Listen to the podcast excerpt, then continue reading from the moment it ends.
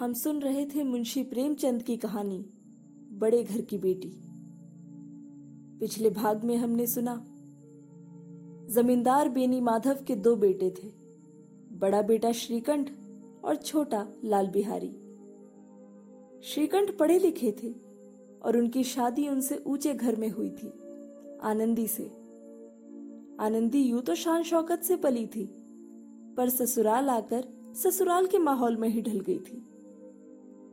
एक दिन लाल बिहारी से आनंदी की कुछ कहा सुनी हो गई। बात इतनी बड़ी कि लाल बिहारी ने आनंदी को खड़ाऊ फेंक कर मारा। अब आगे। श्रीकंठ सिंह शनिवार को घर आया करते थे।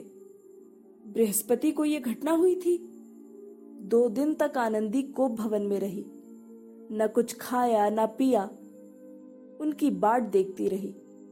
अंत में शनिवार को वो नियमानुकूल संध्या समय घर आए।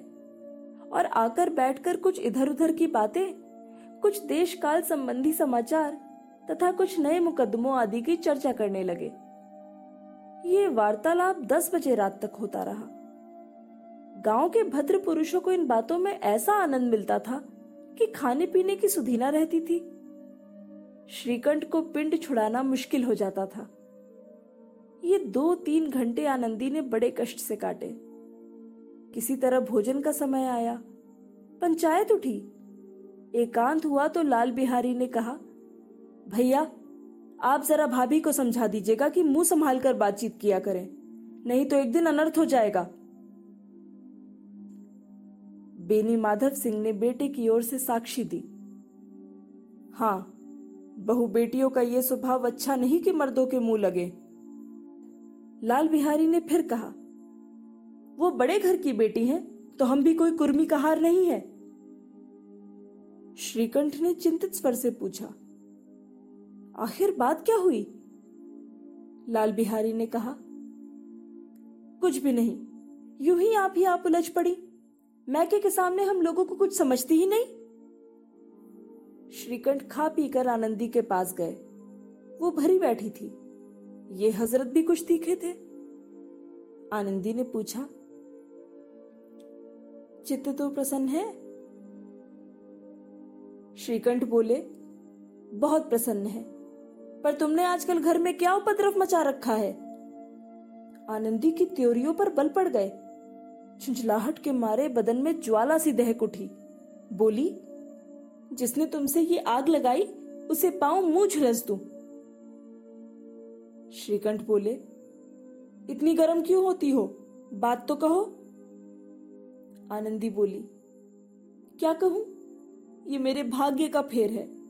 नहीं तो गवार छोकरा, जिसको चपरासी गिरी करने का भी शौर नहीं, मुझे खड़ाओं से मारकर यूँ ना करता। ये सुनकर श्रीकंठ बोले, सब हाल साफ़ साफ़ कहो तो मालूम हो, मुझे तो कुछ पता नहीं। आनंदी बोली परसों तुम्हारे लाडले भाई ने मुझसे मांस पकाने को कहा। घी हांडी में पाव भर से अधिक ना था। वो सब मैंने मांस में डाल दिया। जब खाने बैठा तो कहने लगा, दाल में घी क्यों नहीं है? बस इसी पर मैके को बुरा भला कहने लगा। मुझसे ना रहा गया। मैंने कहा कि वहाँ इतना घी तो नाई कहार खा जाते हैं, और किसी को जान भी नहीं पड़ता। बस इतनी सी बात पर इस अन्यायी ने मुझ पर खड़ाऊ फेंक मारी। यदि हाथ से ना रोक लू तो सर फट जाए। उसी से पूछो, मैंने जो कहा वो सच है या झूठ? श्रीकंठ की आँखें लाल हो गई।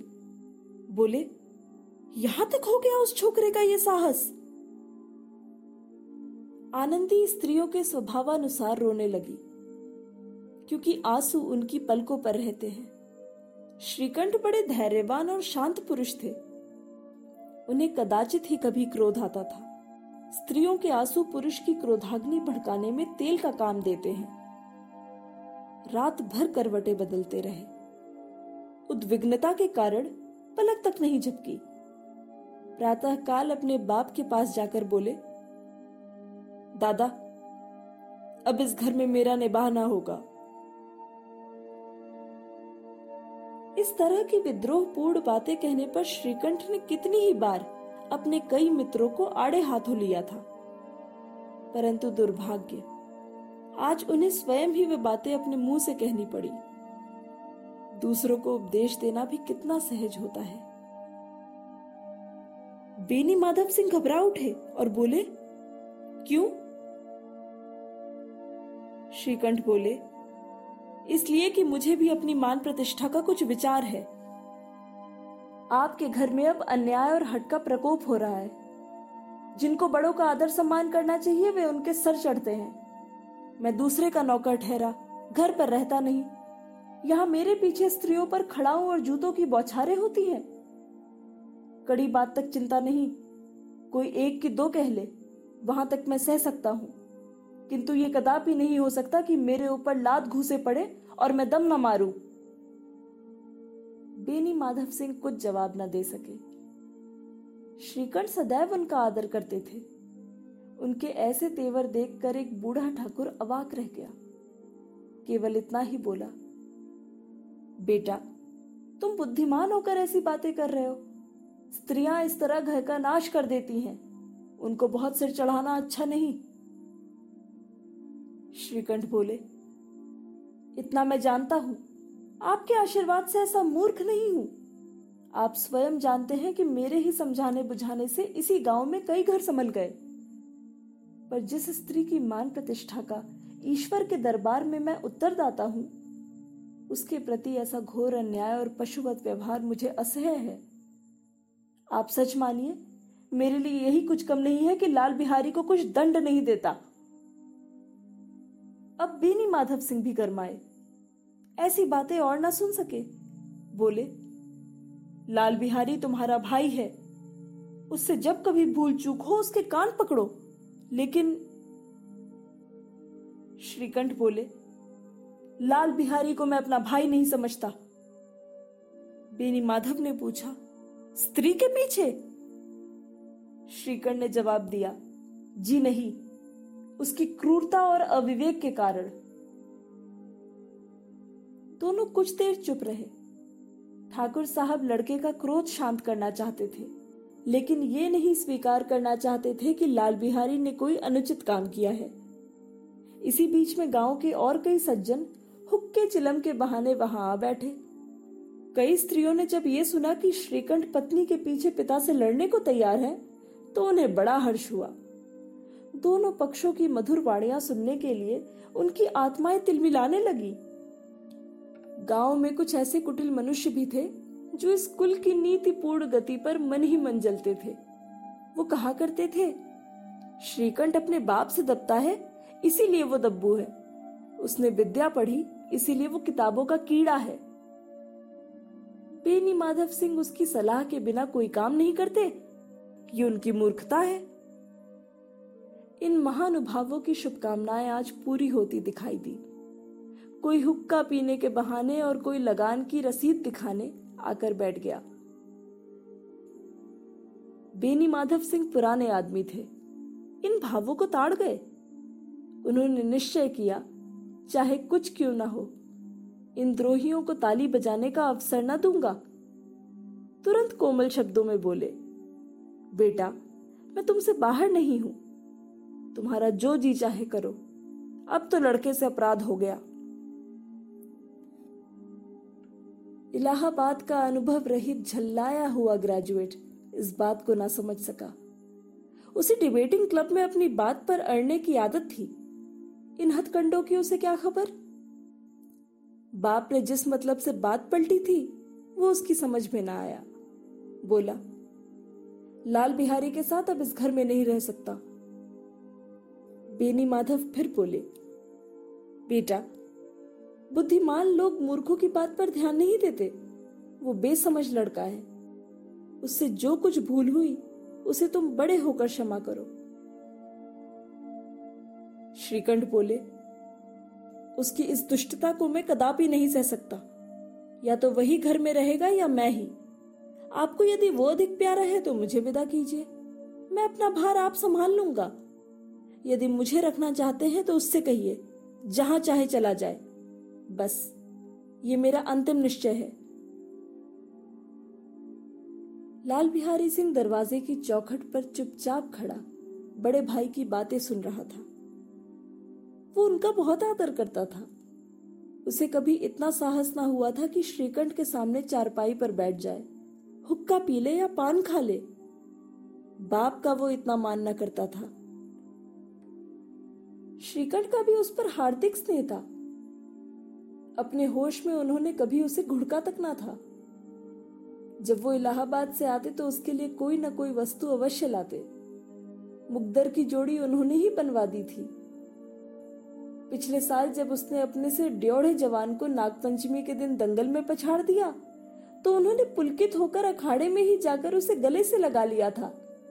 पाँच रुपए के पैसे लुटाए थे।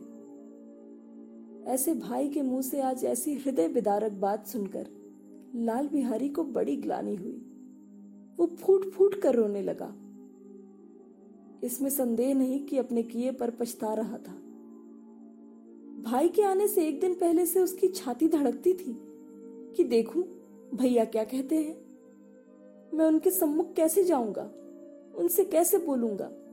मेरी आँखें उनके सामने कैसे उठेंगी? उसने समझा था कि भैया मुझे बुलाकर समझा देंगे। इस आशा के विपरीत आज उसने उन्हें निर्दयता की मूर्ति बने हुए पाया। वो मूर्ख था, परंतु उसका मन कहता था कि भैया मेरे साथ अन्याय कर रहे हैं। यदि श्रीकंठ उसे अकेले में बुलाकर दो चार बातें कह देते, इतना ही नहीं, दो चार तमाचे भी लगा देते तो कदाचित उसे इतना दुख न होता। पर भाई का यह कहना कि अब मैं इसकी सूरत नहीं देखना चाहता, लाल बिहारी से सहा न गया। वो रोता हुआ घर आया।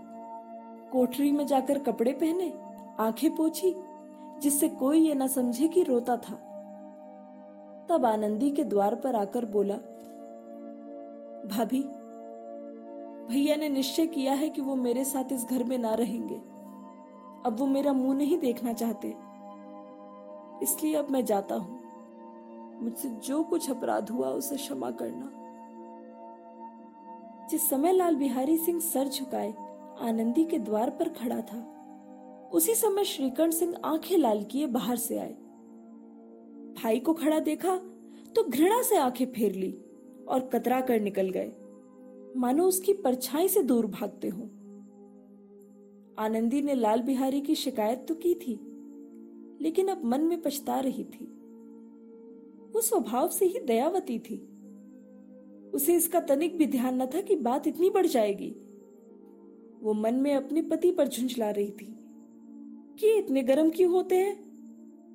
उस पर यह भय भी लगा हुआ था कि कहीं मुझसे इलाहाबाद चलने को कहे तो कैसे क्या करूँगी?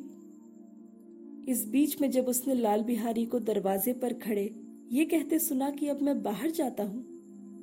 मुझसे जो कुछ अपराध हुआ क्षमा करना। तो उसका रहा सहा क्रोध भी पानी हो गया। वो रोने लगी।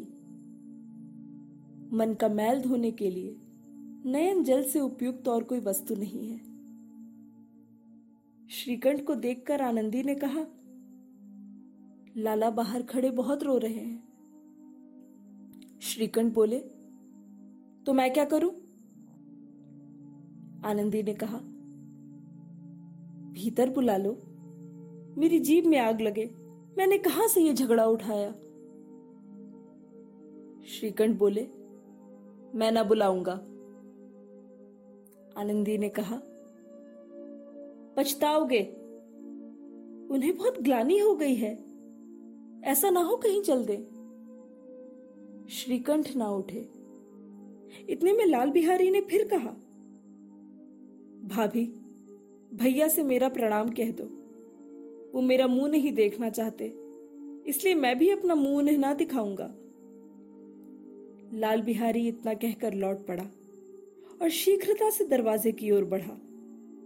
अंत में आनंदी कमरे से निकली और हाथ पकड़ लिया।